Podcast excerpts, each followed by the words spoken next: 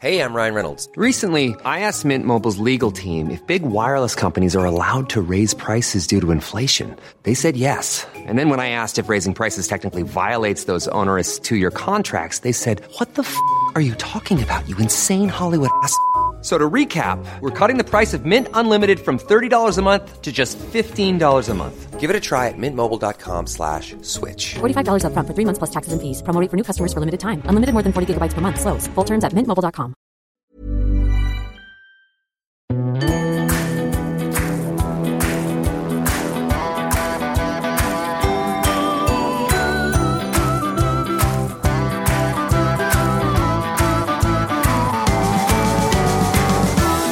Welcome back to the Women's Podcast and happy International Women's Day to all of you. This is Roisin Ingle here, and we are delighted to be bringing you our special live episode, which we recorded last week in the Oak Room in the Mansion House, with thanks to our gracious host, the Lord Mayor of Dublin, Caroline Conroy. The episode was a celebration of 50 years of Irish feminism to mark the 50 year anniversary of the National Women's Council. Our guests were Sonya Lennon, who is a well known fashion designer, businesswoman, entrepreneur, and all round disruptor. Sonya is an expert voice on the pay gap and the founder of Work Equal. Tara Flynn is no stranger to this podcast, comedian, actor, writer, and podcaster, and one of the key people who, in courageously telling her own story of abortion, in the lead up to the repeal the eighth referendum in 2018 helped change hearts and minds. With Marian Keyes, she hosts the usually popular Now You're Asking podcast on Radio 4. Suzy Byrne has been a community worker, disability and equality campaigner for the last 30 years, and she's also a director of Iarnród Éireann, one of the first disabled people to be specifically recruited to a state public transport board. And finally, Dr. Salome Mbugua is a researcher, gender equality activist, and human rights advocate. She's the CEO and founder of Akidwa, the Migrant Women's Network Ireland and has over 20 years' experience working with underrepresented groups, in particular women, children, and the youth in Europe, Africa, and beyond. We were also joined by the brilliant Orla O'Connor of the National Women's Council. But before we got started with all of those brilliant guests, Sonya Lennon gave us a wonderful insight into what life was like for women in Ireland in 1973. It was a very different place, as you can imagine. And as some of you listeners will understand from having experienced it, it was a time when you had to leave your job if you were married because of the marriage bar. You couldn't rent a television without your husband's permission, and you had absolutely no access to contraception. Sonya took on the persona of a young woman from 1973 called Jenny, and she told us all about her life back in the day. I'm a little nervous. I'm not used to speaking in public. um, my name's Jenny. I'm uh, 24. I live in Glasnevin uh, with my husband Liam and our three kids actually can't believe I'm saying I have three kids at 24, to be honest with you. Um, they're great. They're brilliant. Between us, I didn't want them. but look, they're brilliant. They're brilliant. I definitely wasn't ready for them, and I'm not sure I'm ready to be a mother, to be honest with you. But I have good, good backing, good grounding.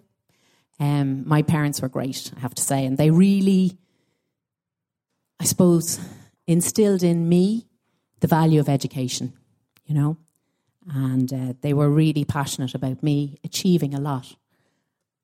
And uh, after school, I went and did the uh, civil service exams. I don't tell an awful lot of people this. It's a bit embarrassing, but I came fifth in the country. And uh, oh, God, I love my job, to be honest with you. It was amazing. I have three sisters, and I'm the only one of us who, uh, who worked who have, who's ever worked, you know. And it kind of felt like I was doing something important, you know, like in the civil service, service you can actually, you can do stuff, you know, you're, you're part of change. And um, anyway, I met Liam and he's great. And we got married, so that was the end of that, to be honest with you. Um, that chapter was over and we had the kids. That's great. And he's brilliant. Like, he is brilliant. He works really hard and we're actually, it's quite exciting because we're about to get our first telly. And uh, we just have to wait for a day that Liam's available to sign the forms. And um, then we'll have it. But it's mad, you know. I'm 24 and this is it. It's not the plan I had, you know. And you look left to America and you look right to the UK and you think it's exploding. There's a revolution, you know. And here, just feels like a big thumb pushing down. I don't know what to do except keep on going. It's 1973, and the only thing I know for sure is that this world was not designed for women. That was Jenny there, aka Sonya Lennon, to start off our live event. Actually, the first one we've had since the pandemic, and wasn't that a wonderful insight into life in 1973? I think Sonya has an alternative career beckoning. I think you're really going to enjoy our event. Kathy Sheridan and I just had such a brilliant time hosting it. Our producers were calling us the Ant and Dec of the Mansion House for the night. It was a really fantastic evening, and I know you're going to really enjoy it. Kathy and I began by asking our special musical guest and proud member of the travelling community, Sharyn Ward, to tell us about how life for traveller women has changed in the past 50 years. The traveller women, they took on, you know, newer roles. So our role usually is to just stay home with the children and cook and clean and do all that stuff, and the man does all the outdoor stuff. So I think in the last 50 years, women are kind of like, mm, no, this is not enough. I need something outside of this. So, yeah, I can still be a mother and do all them things, but I'm going to go and chase my dreams. So, I think a lot of traveller women have stepped forward and took a step outside of getting married young and things like that, and for good and bad reasons. But I mean, yeah, things has changed a lot for traveller women. Like, they're more courageous now, a bit yes. bolder, as we'd yeah. say down the country. Do you know, like we just we want to find our place, like in the world now. Not only, but in inside our own community, we have a lot of you know things that need to be done. Like you'd have some women saying, you know, I should be at home with the children and stuff. Mm. And then you have other women like us who are like, I go away out of that and go and find, follow your dream yourself. So things have changed a lot. Years ago, it would have been for me to be a singer 50 years ago, it wouldn't have probably happened. You wouldn't have known any contacts. You kind of, the traveller community, we're a very private community. Due to discrimination and stuff, we just kind of stuck to ourselves. We wouldn't have had anyone to, like I had somebody, a non-traveller, encourage me to do this competition and thanks be to God, including all yourselves. I've been very lucky to meet lovely people who have helped me. I don't think a traveller woman 50 years ago would have, yeah. like Margaret Barry, for instance, um, would she have had as much help in her time as I'd have offered to me now? I don't think so. So, yeah, I think a lot's changed for traveller women. And the main one is that we're getting a little bit bolder in ourselves, standing up a little bit more. But even to our husbands, kind of a home, usually, you know, that's our role. Well, now I'd be a bit like, well, I have things to do today, so you're going to have to do the school run. Or if I'm not going to get to cook dinner today, but you're going to have to get a chipper, and that's just it. Like, you know, whereas years ago you had to do all that first. I think we're definitely getting a bit tougher. Um, Sharyn, are you going to sing something? I am going to sing. So one of my favourite singers in the whole world is Luke Kelly, and this is one of my favourite songs of Luke Kelly's. So I'll sing it. It's called the Night Visiting Song. I must do it now. I can no longer tarry.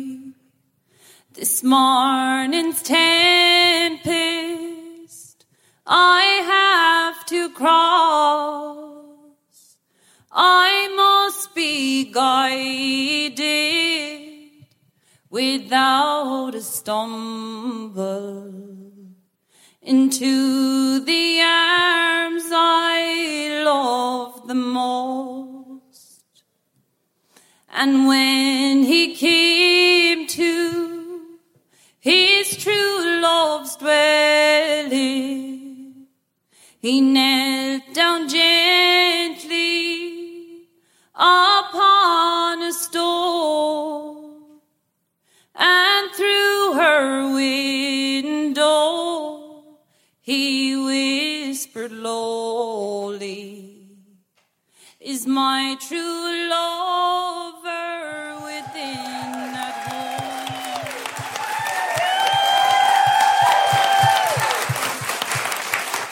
Oh, that was just gorgeous. Thank you so much, Sharyn, for coming. And you're going to sing another song, so that's not the last you've heard of her. And what a beautiful um, opening to our event. I want to talk now to another woman of the air because we are here because we're together with the National Women's Council, who were founded 50 years ago. And um, the person who is at the helm now, Orla O'Connor, who's a legend in her own right, um, as we know from Repeal as well.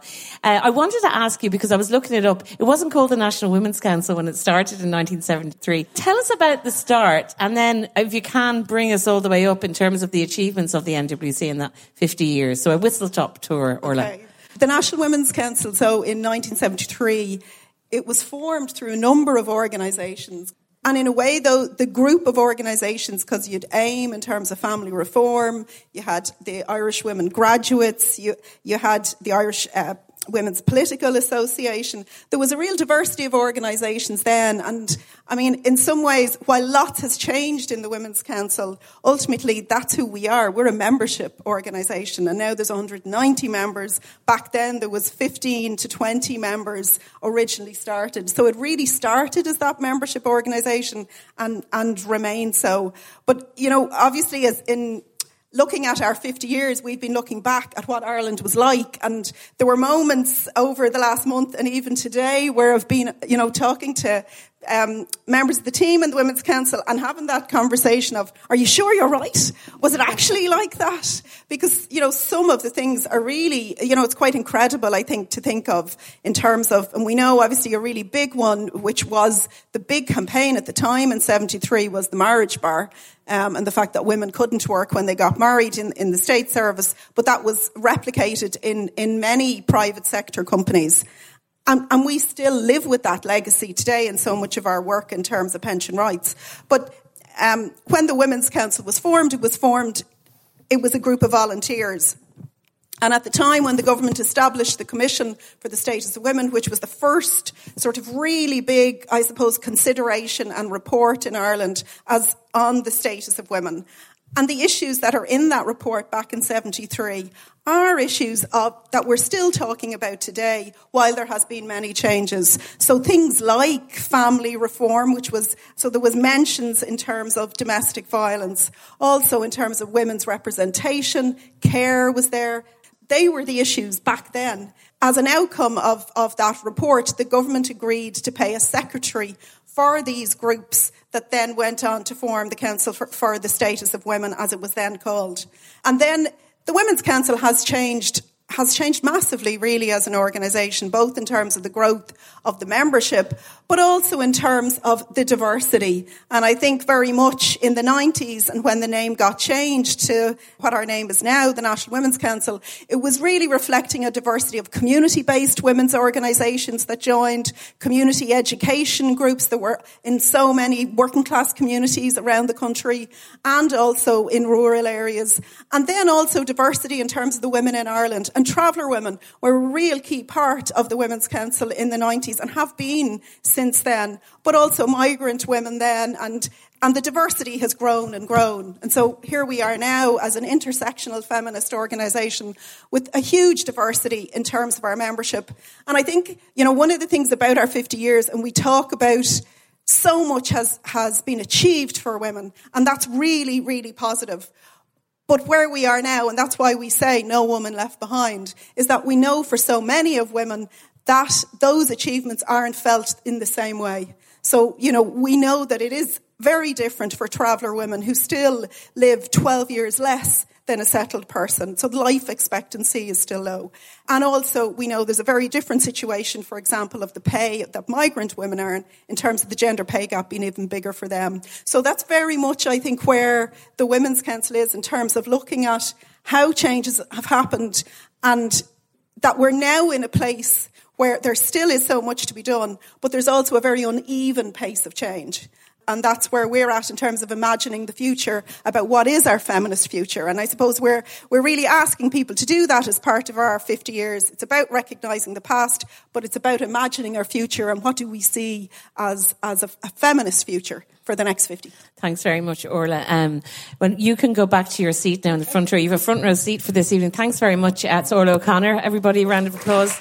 Um, we're really glad to be doing this with you and to be celebrating your 50 years. And I love that idea of imagining a feminist future. Like we have to look back, it's important, but again, we have to definitely look ahead. Now, Sonya, we're going to start with you. And uh, as we're looking back in time this evening, we have a little cultural tidbit from the year everyone was born. And Sonya was born in the last weeks of 1968. Those were the days by Mary Hopkin were in the charts. I bet you could all sing. Can you all sing? Those were the yeah, days, my friend. I thought they'd never end. We sang and danced forever and a day. Yeah. Well, try the beef. We're here all week. The funny thing is, they weren't all that great now that we're, we're listening to all these stories. But anyway, it was a great song. so in Ireland, when you were born, Sonya, a few years before the Women's Council was founded, I don't think it's an exaggeration to say that women were very much second class citizens. What would you say are the biggest challenges women face now in today's Ireland, and how close are we to solving them? I'm going to start not with the problem because I really don't like talking about the problems. I like talking about the solutions more because we know what the problems are, I think. And I think one of the reasons to be optimistic now is the level of maturity of the conversations around equity. And I feel like I'm on a kind of a world tour of, of posh dining rooms to corporate entities at the moment uh, in my International Women's Day route around the city. And in the sort of 10 or so years that I've been campaigning, rooms are now fuller and fuller and fuller with men who want to be part of the solution.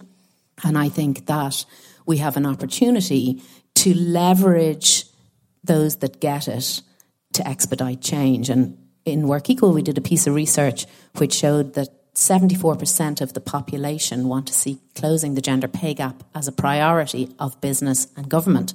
Now, that's a really whopping percentage. That means that men and women want to see this over. And I think we need to acknowledge that, wrap our, our arms around everybody, and let all boats rise. Right. Now, I think a lot of us here are fascinated by Iceland, which I think is the third happiest nation in the world, among other things. But it also seems to be utterly perfect from all sorts of angles. And you had a really interesting trip there recently, a very high powered very high powered. You went there. Very. Uh, listen, we nearly, we nearly cancelled each other out. We were so high powered. well, it's the most gender equal country in the world for the last ten years. Yeah. yeah. So, so they and we went on a sort of a study tour to understand uh, what were the big levers that had made this seismic change, and it was really important for us to see it from multiple perspectives. And I think that's really important in all of this discussion to not look at one group. And, uh, you know, Orla talked about that in terms of intersectionality and how can we speak to all stakeholders and say, yes, this is the right thing to do. But we spoke to trade unions, we spoke to industry bodies, we spoke to elected ministers, the Women's Council in Iceland, and the Prime Minister. And they all said the same thing. And the three big levers for change were, as written in the Irish Times, were legislation for shared parental leave on a use it or lose it non transferable basis, to the point where a man is a social pariah if he doesn't do his duty in early childhood care.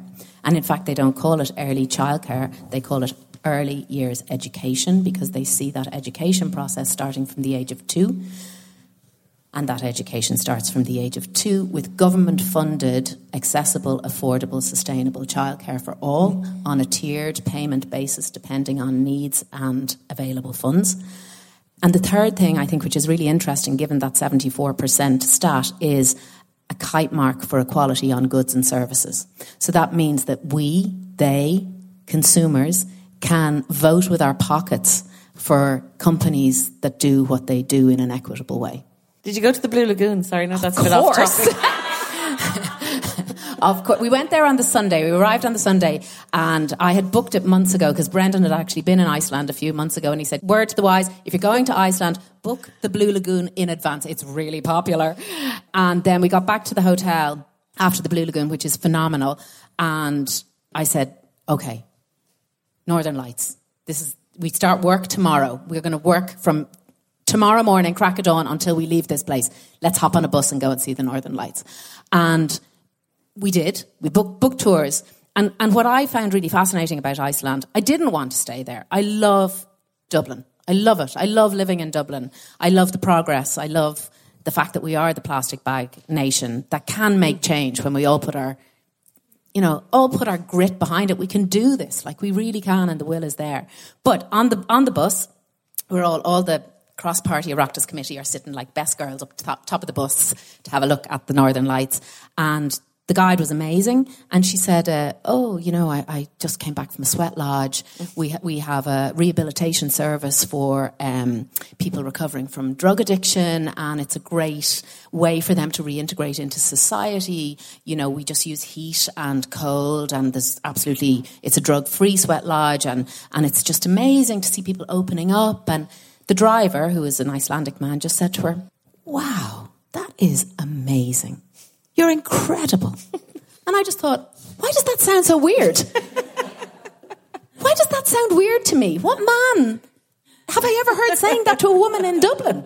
Yeah, it does sound weird. Doesn't it? It because we would think that's just a bit much? No, I'll tell you what it is. I'll tell you what it is. He didn't feel threatened by her. His sort of machismo had been disarmed by the normalization of equity and equitable society.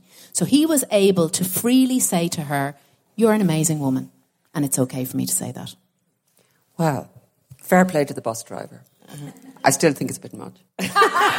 And I think we should bring in another amazing woman now, uh, Tara Flynn. That was a good segue into you. And I was trying to think of, I was trying to find what, um, I had your wrong date of birth, so I was going to talk about Dana. Yeah. It's a slightly a year off, but she won, thank you very much, Sonya, by the way. Uh, she won the um, Eurovision Song Contest the year after you were born. And I was thinking of Dana as like the best girl, the Colleen uh, Das, and was she kind of the Yeah, epitome of. I, I believe that much was made around that time because we were probably still talking about the Eurovision win when I was about four or five. um, I was born in 1969. Dana was, I think, 1970. Yeah. Um, uh, with all kinds of everything, but that that her name meant bold. Donna, Dana, um, and I really feel like she didn't really live up to that name as time went on. Um, there's quite a, a conservative drive there, as, as we all know at this stage. And fair play to her. I, you know, nothing against uh, Catholics. Some of my best parents are Catholics, so, um, so she. No, uh, what I was taught, it was very much what others have mentioned on the panel already so far. There's that. There was that underlying, that low-level hum. We all know about the spikes of abuse or cruelty that could be visited upon society by the church, but that low-lying hum of shame and silence. And everyone trying to be good because girls who were not good could end up in a Magdalene laundry. They could have their baby taken to a mother and baby home, uh, taken away from them. We know all of those sort of bigger things. What, what was uh, prevalent though, what I do remember even as a kid, trying to be good, trying to be very, very good, squeezing my eyes up, trying, going, oh, be a good girl, I'll be a good girl. It didn't work out for me. It didn't, it didn't suit me. But what I learned over time was that you don't get anything done if you're being a good, acquiescent, compliant girl. It's nice to be nice, and we love to say that here in Ireland. Don't know what they say in Iceland, probably. Sure, good. Good. Um, I've, I've watched a couple of Icelandic crime dramas, so I'm certain I speak it. Almost fluent. Thank you, thank you. Um, no disrespect intended at all. But I, I, I really tried to be good, and it wasn't until I went, look, I think it's appropriate to be ashamed of our own behaviour if we do something we feel is wrong, because feeling ashamed of former behaviour means we can maybe correct it, we can apologise, we can take ownership of it, move on and change. But shame belongs to other people. Shame is something someone tries to put on you. And shame was used in this country as a tool for silence, as a tool of misogyny. One of the major tools to keep women quiet, to keep us from not talking to each other, to keep us from not, how many families do we all know who there was the sister who vanished for a few months and they came back and there was another younger sister in the house. And so that we don't even get to the horror stories perpetrated by the church, but that cult of silence, was part of that system which was in place. And I feel that one of the biggest strengths we've had in the last 50 years is just refusing to stay quiet anymore, refusing to be good insisting on being Donna. Brilliant. And just on that, you um, did an amazing play, Not a Funny Word, which is one of the best things I've ever seen. I don't know if anyone saw it here. It's just fantastic. But the words and the songs, the music was fantastic. And you, you sang about shame in that. So do you think we're done with it now? Do you feel like there's a, because it's one thing that's still happening and you did it and I did it and many people told their stories and whether it's the cervical screening or whether it's domestic violence or whatever issue, it still feels like women have to go out there, turn themselves inside out, tell their stories in order for things to change. We're still at that level though, aren't we, Tara? Like it shouldn't have to be. Yeah, it shouldn't like have that. to be like that. You should never, you shouldn't have to discuss your most private moments, your medical history, your family background. You shouldn't, all the things we are asked to do. But part of that is busting stigma, and we still do have that job. Now, we, we can't, no one person can do it. That's why I'm a big fan of collectives and groups because we have to pick up the slack for each other. People run out of steam, and every activist on this panel knows how you can run out of steam, and you need to pass that baton. So I think that would be my rallying cry. It always is. Every panel I do, we have to share this burden.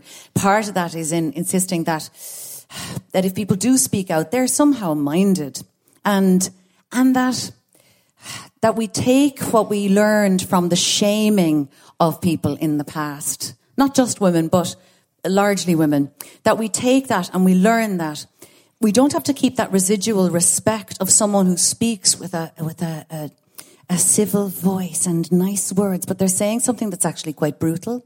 They may be challenging someone's rights or trying to take them away, but they're appearing, they're fulfilling societal guidelines for respectable. But what they're saying is not respectable at all. And I'd love all us bold girls to go out and go, yeah, you're saying it in a nice way, but it's not very nice. So to take some of that, uh, that we know that stigma busting is important, but while some of that is going on, we, we need to release some of our anger too. That we don't, we needn't just praise each other when we keep our cool. Sometimes we need to lose our cool and ask for more. And I think that all feeds into, it's from the same root. And it's a very long ago, very deeply ingrained root.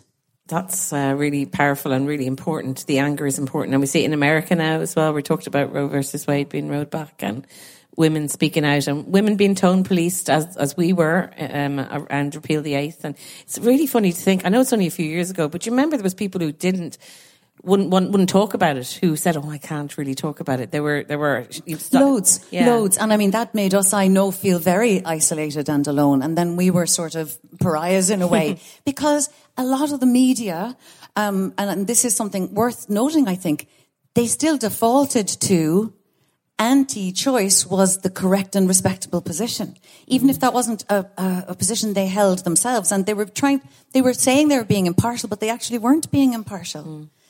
And it was really fascinating. It's happening in the US again now that, that fundamentalist Christians are rolling back rights, right, left and center, all over the place. But they're, because they're God-fearing people, they're being endowed with that, like I was saying, that respectability when what they're doing and saying is not respectable to me at all. I was at another event today and I met this uh, amazing woman called Mahbouba, who we've had on the podcast, if any of you heard her. Um, she's from Afghanistan and she's here because she had to flee the Taliban. And, you know, you just, as um, Carla mentioned earlier, like the, it's exactly that dehumanizing women, pushing them down to a point where they're not even seen in parks or gyms or on the street. Their eyes can just barely peer out of their hijabs and the niqabs and all that. Um, or, or in the US recently, arrests on beaches for women wearing bikinis that people are going, your attempted arrests, being, the cops being called. And we all know how that can end in the US. And it's like, it's absolutely mind-boggling. We don't have to look, and I know Mona Eltahawy, who, who mm-hmm. you've had on as well, who's absolutely brilliant. But she talks about we we can't talk about the Middle East unless we look at where it is happening in closer to home, or yeah. people who look like us. You know, the broad, the broader sort of Irish, um, the Irish American, uh, the sort of traditional Irish American. It's it's just interesting to see names that are that could be our cousins fighting to roll back rights when we've had to fight so hard for our own so recently. It is extraordinary and an absolute pressing reminder that, that we can go backwards always. I think this is really important to remember that we should never ever be complacent, which is why I think we should have one of these gatherings every week. And that's why talking to Mahbouba today, you know, it was a group of women, very high powered women who were in positions, senior positions in various industries you know, that she was very clearly able to draw the line from what's happened to her. It's it's an example of where misogyny is winning, where sexism is winning, where it's and it can happen, and we can't be just sitting around going, "Oh, that's far away in Afghanistan," you know. I think it is useful to see it not as progress, with, and that we're ever inching forward, but as that pendulum people talk about, the pendulum of justice, and it is always swinging back and forth, mm. and we have to be braced, we have to be ready, we have to have the marching shoes and the placards. in the hallway at all times. Exactly. Um, I think we should move on to Suzy and ask her about the tea trolley. Suzy, this could turn into a three hour session about Iarnród Éireann and its service, but we won't do that because you are a Dana era baby and you did get the Donna in you, didn't you? Um, will you tell us a bit about life in Ireland when you were born and what life was like for you and for women with disabilities in 1973 versus today? Well, it was one of institutionalisation, one of short lives for many women that were born with a disability. And I suppose one where you've seen the people campaigning for the recognition and the apology who are, you know, people who are born with the effects of thalidomide, you know, um, and what they've been saying about their lives over, you know, the past, what, 60 years. But in the, I suppose, in the 70s and 80s, one of segregation as well in terms of special education um, and looking at the institutionalisation, like so many other times in the history of the state. You know, disabled people, disabled women were institutionalised. And I think also there was an issue of disabled women were given different opportunities to disabled men, even access to wheelchairs. And that's still an issue to this day that disabled men often get better wheelchairs that do more things than disabled women do. You know, and there's a whole issue around the narrative of rehabilitation and the construction of maleness and rehabilitation. If you look at the history of Paralympics and rehabilitation of men coming back from war, like the only reason we had personal assistance and the whole personal assistant movement was because of male veterans returning from the Vietnam War in America and their campaign because they didn't want to go back to, or they didn't want to go to lives where they couldn't do anything, so they campaigned for personal assistance, and that personal assistant movement then spread through, throughout, you know. But I'm not saying that things are have changed much in terms of institutionalisation now, because the family home is now the institution for disabled people in very many ways. Explain that, Suzy. Because we're living longer, thanks to public health, miracles, all those sorts of things. But the state in closing institutions has very silently told families and told parents and told disabled people, you will remain infantilized within your family home. And you will only end up with the supports when your family are no longer there for you. Your able bodied sisters and brothers can get on with their lives, can apply for housing or and you won't get much housing now because of the crisis it is, but disabled people are being told they won't get the supports to live independently not to have expectations that, you know, if they do have supports, that those supports will have them have social lives or community connections. It'll be more about getting you up, getting you dressed, and that's it. And you can online shop and you can microwave your food because you're not going to get personal assistance. And mums and dads are being told that they're, there's nobody ever asks a disabled person when they're 18, what do you want to do with your life? Other than education. Education's been amazing for people with disabilities and increased expectations, but the amount of unemployment amongst disabled people is shocking in terms of the right to have to get a job, keep a job, and there's a lot of corporate social responsibility stuff about hiring disabled people. But a lot of us feel that that is very tokenistic about ticking boxes. And the reality is that everything has got to be made accessible and not just you know, having a job does not get rid of your disability. Having a job doesn't make transport accessible. It doesn't make social care available. It doesn't make your attitudes to your right to make a decision. And that's a huge issue for 2023. We're now bringing the Assisted Decision Making Act is about to commence next month. And that will bring, hopefully, lots of rights for disabled people to be seen as decision makers in their own lives. But under the Disability Act and all of these legislation we do have, we don't have a right to any services or anything. So the state has just said, you will stay at home unless you kick down the door yourself and you're able to get out and provide for yourself. Mm. And it's, you know, disabled women's access to contraception, to reproductive services, all of those things are very different to able bodied women. And, you know, all of those issues are still there for p- people to, to deal with. And the discussions, and I mean, there are some amazing young disabled women mm.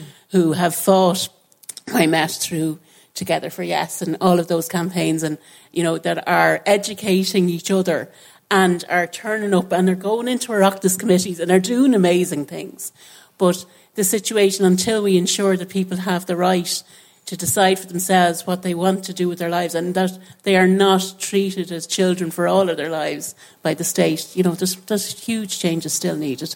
And I'd say a lot of people still feel that, you know, we're still back in the 70s still with a lot of the attitudes. The charity model still exists, yes, you know? Yeah. So. Susan, we could keep you here for four days because you represent several sectors, really. I mean, uh, it's the 30th anniversary of the decriminalisation of homosexuality. And you are one of the co chairs of the Gay and Lesbian Equality Network during the later stages of that campaign for decriminalisation. So you've really, you've really been out there in the most sensitive areas. Can you talk about how life has improved for the LGBT plus community? particularly for lesbian women. Yeah, because I don't think we talk enough about lesbians. Lesbians 30 years ago, I think it's important to talk about it. And I was just talking to Ger Moane, who's in the audience uh, tonight, about what it was like to be a woman in the Women's Council at the time, a lesbian woman, right?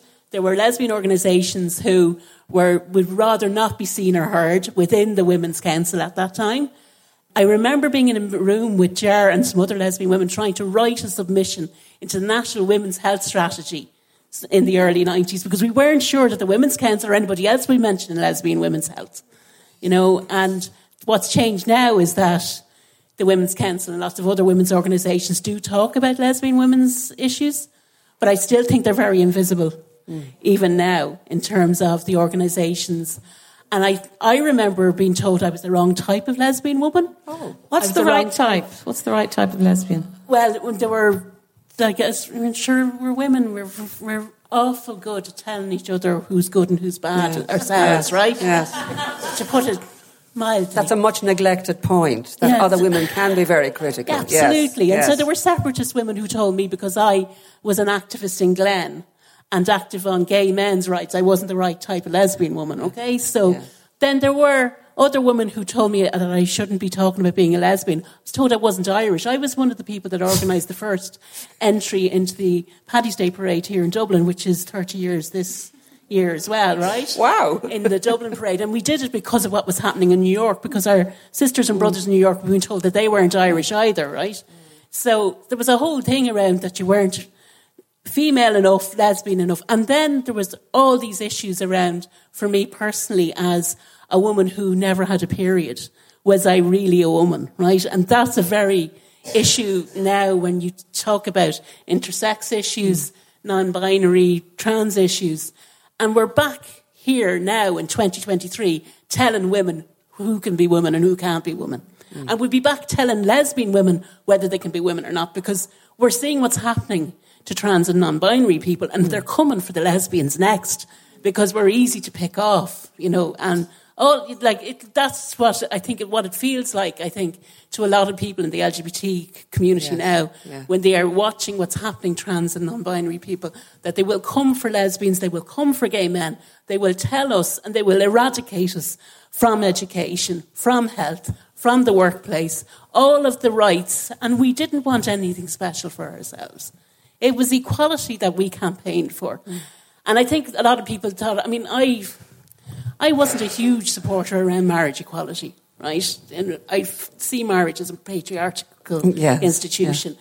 But what, one of my main issues around the marriage debate was I knew it wasn't going to make everything wonderful. You know, and I think it's very important. I'm one of the last people in the country to have a civil partnership. I ran and got it organised so that I didn't have to get married, right? And I needed to get legal rights sorted, whatever, you know. And I would celebrate my friends' weddings and I wouldn't even call my thing, there was a whole joke about the do, because I wouldn't call it a wedding. It wasn't a wedding, it was never going to be. But when I see the homophobia that young people are experiencing now and the fear that they have, but also their bravery. They are amazing. The young people that are coming out today and are doing their thing, like me and my friends did 30 years ago. And I hope they can continue to do that. But I'm just very fearful that there will be such um, a rowing back and, you know, a claim and a grab that people feel challenged. And I know that people who oppose us are afraid, but there's no reason to be afraid. And I think we just have to keep fighting for equality. Nothing mm. special for people, just that everybody should be granted the right to equality.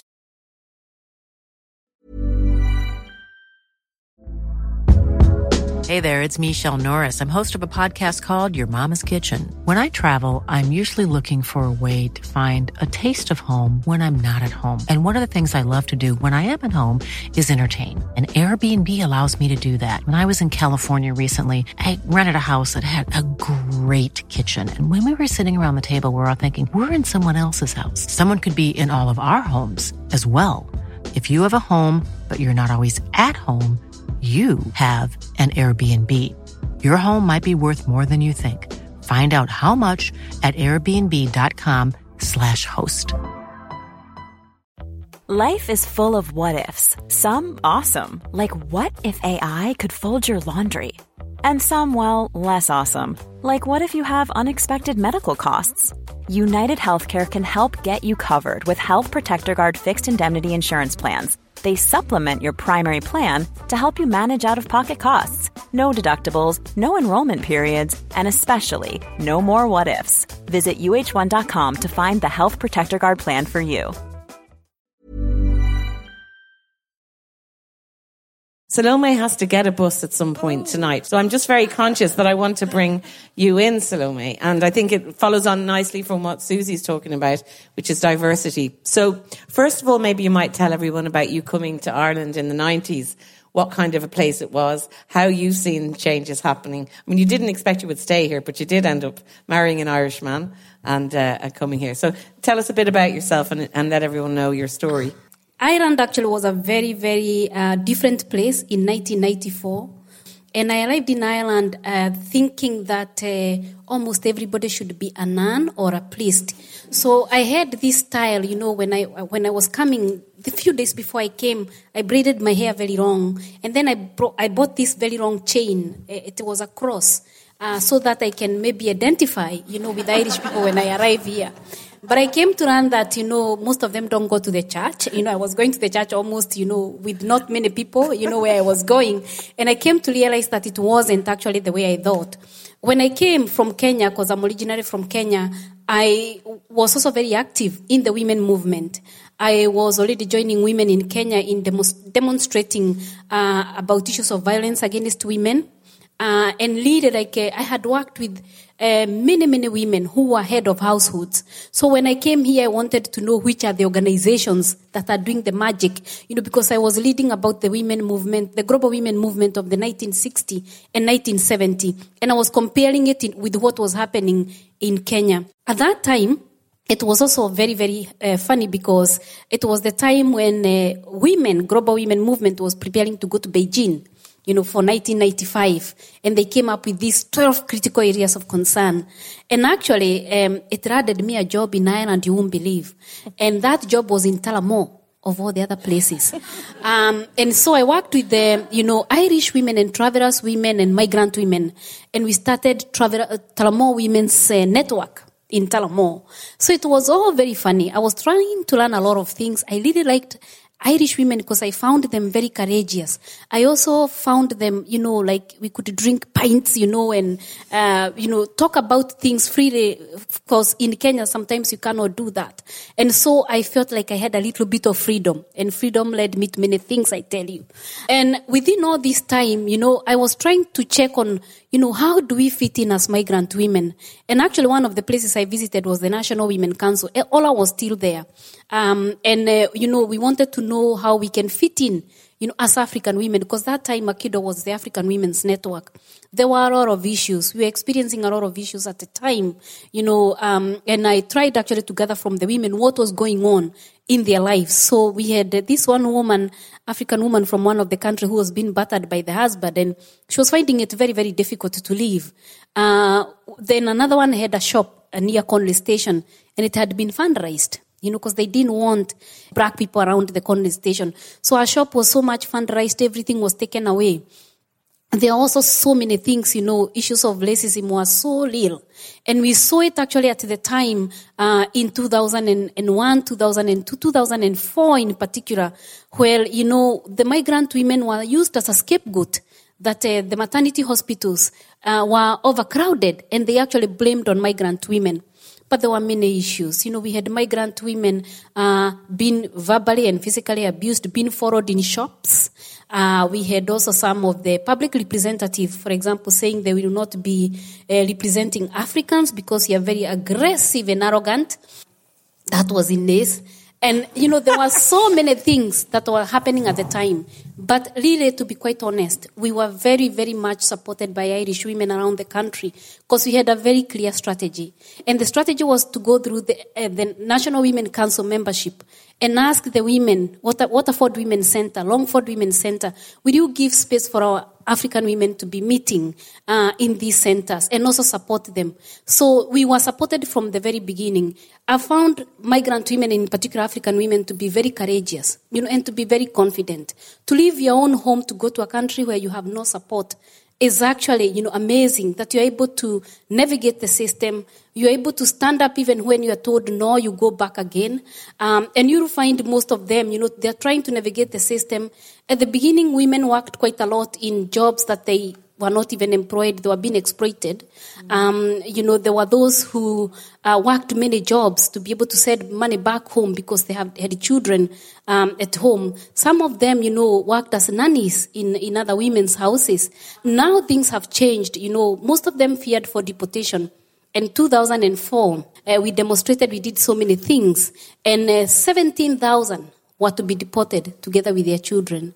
That was reversed in 2005 at the beginning, and most of them, you know, were given the residency. But with the condition that they will not bring the children, if there are children out there or partners who are not here, they should not bring them, and they should become economically viable. Then we were hit by the economic crisis, you know, of the time. And so that did not happen. But the best thing that has happened since then, you know, majority of them have become citizens now. So they are citizen, they are still working on jobs that doesn't matches their qualifications because that's still a huge problem. But at least they can work, even if it's care work. They can be able to work and get money, you know, maintain themselves. Some of us buy a car, it's a big deal for us. You know, some of us has houses, it's a very, very big deal. Some of us are able to walk out of abusive relationship, it's absolutely a big deal. And so things are happening, you know, uh, many migrant women will reach their full potential because actually Ireland also offers them that opportunity to be able to do that. And it's only, it will only happen if we work in solidarity of ensuring, and Nora said it earlier, leaving no one behind. So we have to really uh, acknowledge that we are not a homogeneous group. You know, we have women with disability, we have traveler women, we have lone parents, we have, uh, you know, LGBT. All these women have to be brought into our discussions. Even when they are absent in our meetings, we have to be talking about them. And so for me, I just uh, request you to continue to work, to work together in solidarity, to make Ireland a better place for all of us. We are making changes, and we have seen, I'm a witness of what has happened in Ireland. The Ireland I want to live, I don't want to go to live in UK or Canada or Australia. This is a place I want to, you know, transform because it's possible. And Irish women, all of us, have shown that that is possible. Thank you so much. Um,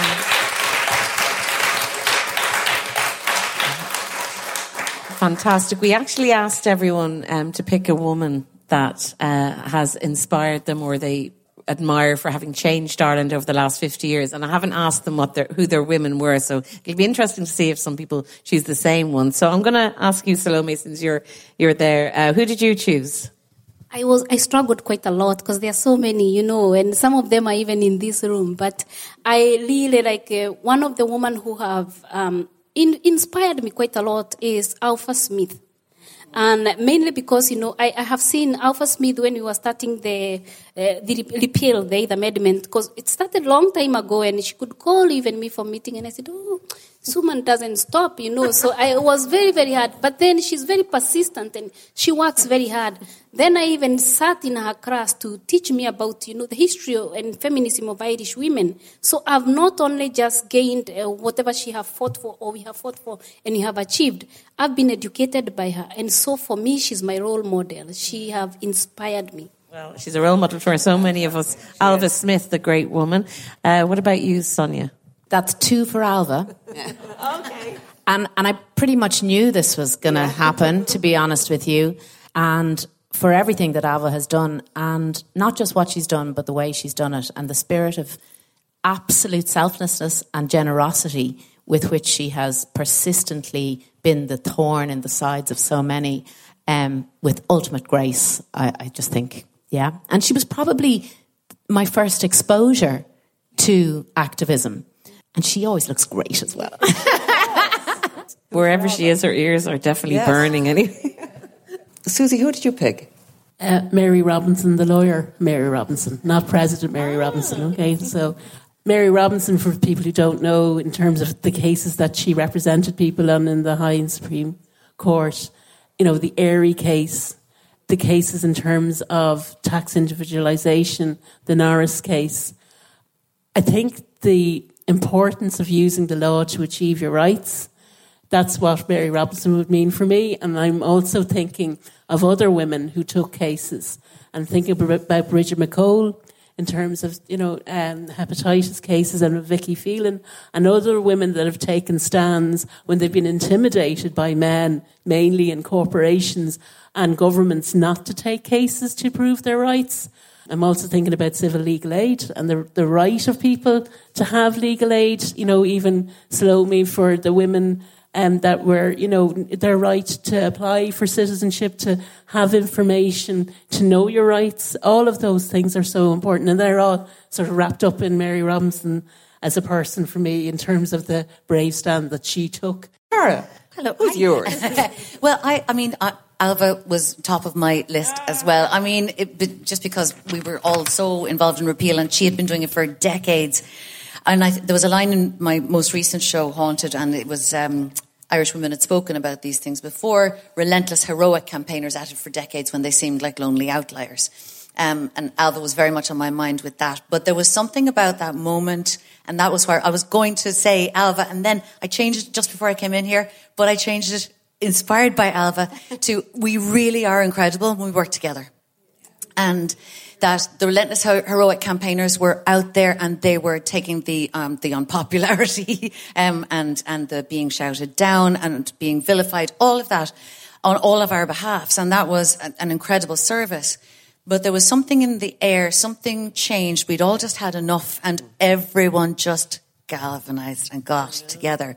And there are the, the women who were in Leitrim or Roscommon or and canvassing lonely farms where they do you have a car? How are you going to get there to canvass?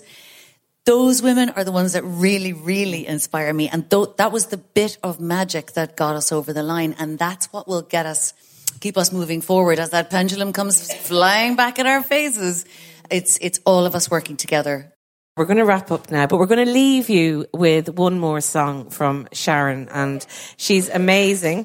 So, uh, Sharyn, what have you got for us? Get up here. The next song I have is a song I wrote called Feeling Free. And basically, the song was, without making it a bit boring, we struggle a lot with mental health um, issues in our community. So the men are very tough, you know, and they have this big front or whatever. So I was looking at my husband one day, and I won't like tell you what I was calling him in my head, but I was like, mm, you know, and he was so grumpy and was kicking the horse buckets around and whatever. And then he took out his mare, his female horse, and the, the four wheeler cart, and he put the mare on, it, and I could instantly see him calm and and a smile coming, a little laugh, and he'd a fag in the mouth and a Red Bull, and he was like, you know what, I'm just going to bring this horse out for a drive. So then all the children ran out with like bags of sweets and stuff, and they were like, can we go as well?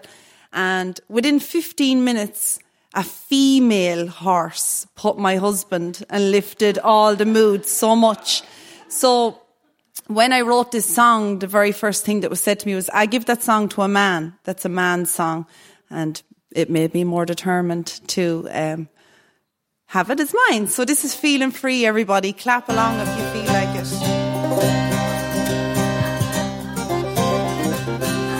Where will we crush today? We crush to Port Marnock Beach, where the air is clear and all I can hear is the pounding of her feet. Feeling free like I should be, I love taking care of this old mare. She sets me free, lets be me, oceans from miles away. My old cradle on this spring day. Laughs at the gullies on the back with their bit of peck. They're having great old crack. Feeling free like I should feel of taking care. This old mare, she sets me free. Lets me be me. And this old driving the four wheeler. We're here at last. We stop for a chat. Red Bull in a fact before we head back. Forget my cares. Sunny interviews. This the life I'll choose and choose. Feeling free like I should be. Love taking care of this old mare. She sets me free. Lets me be me. This old driving the four wheeler.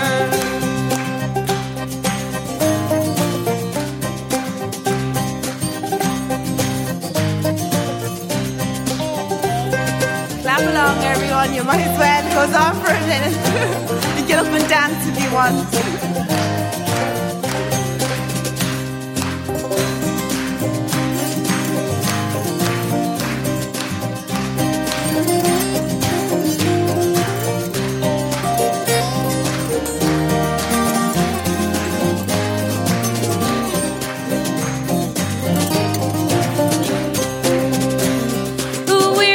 We're today? We crush to Portmarnock Beach, where the air is clear and all I can hear is the pounding of our feet. Feeling free like I should be, love taking care of the sound mirror. She sets me free, lets me be me, and this all driving the four wheeler.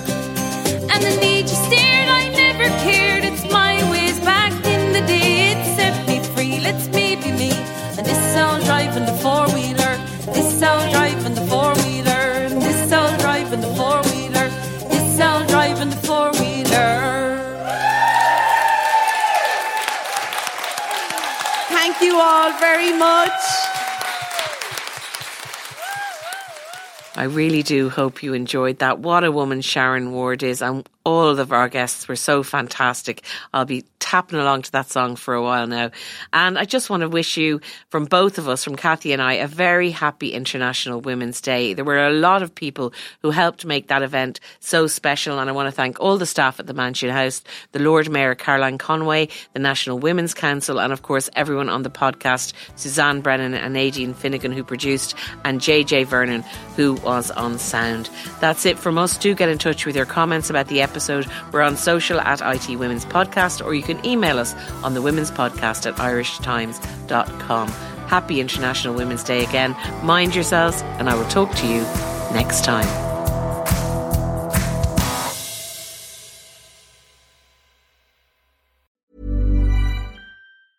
Hey, it's Paige DeSorbo from Giggly Squad. High quality fashion without the price tag. Say hello to Quince. I'm snagging high-end essentials like cozy cashmere sweaters, sleek leather jackets, fine jewelry, and so much more. With Quince being 50 to 80% less than similar brands. And they partner with factories that prioritize safe, ethical, and responsible manufacturing. I love that. Luxury quality within reach. Go to quince.com slash style to get free shipping and 365 day returns on your next order. Quince.com slash style.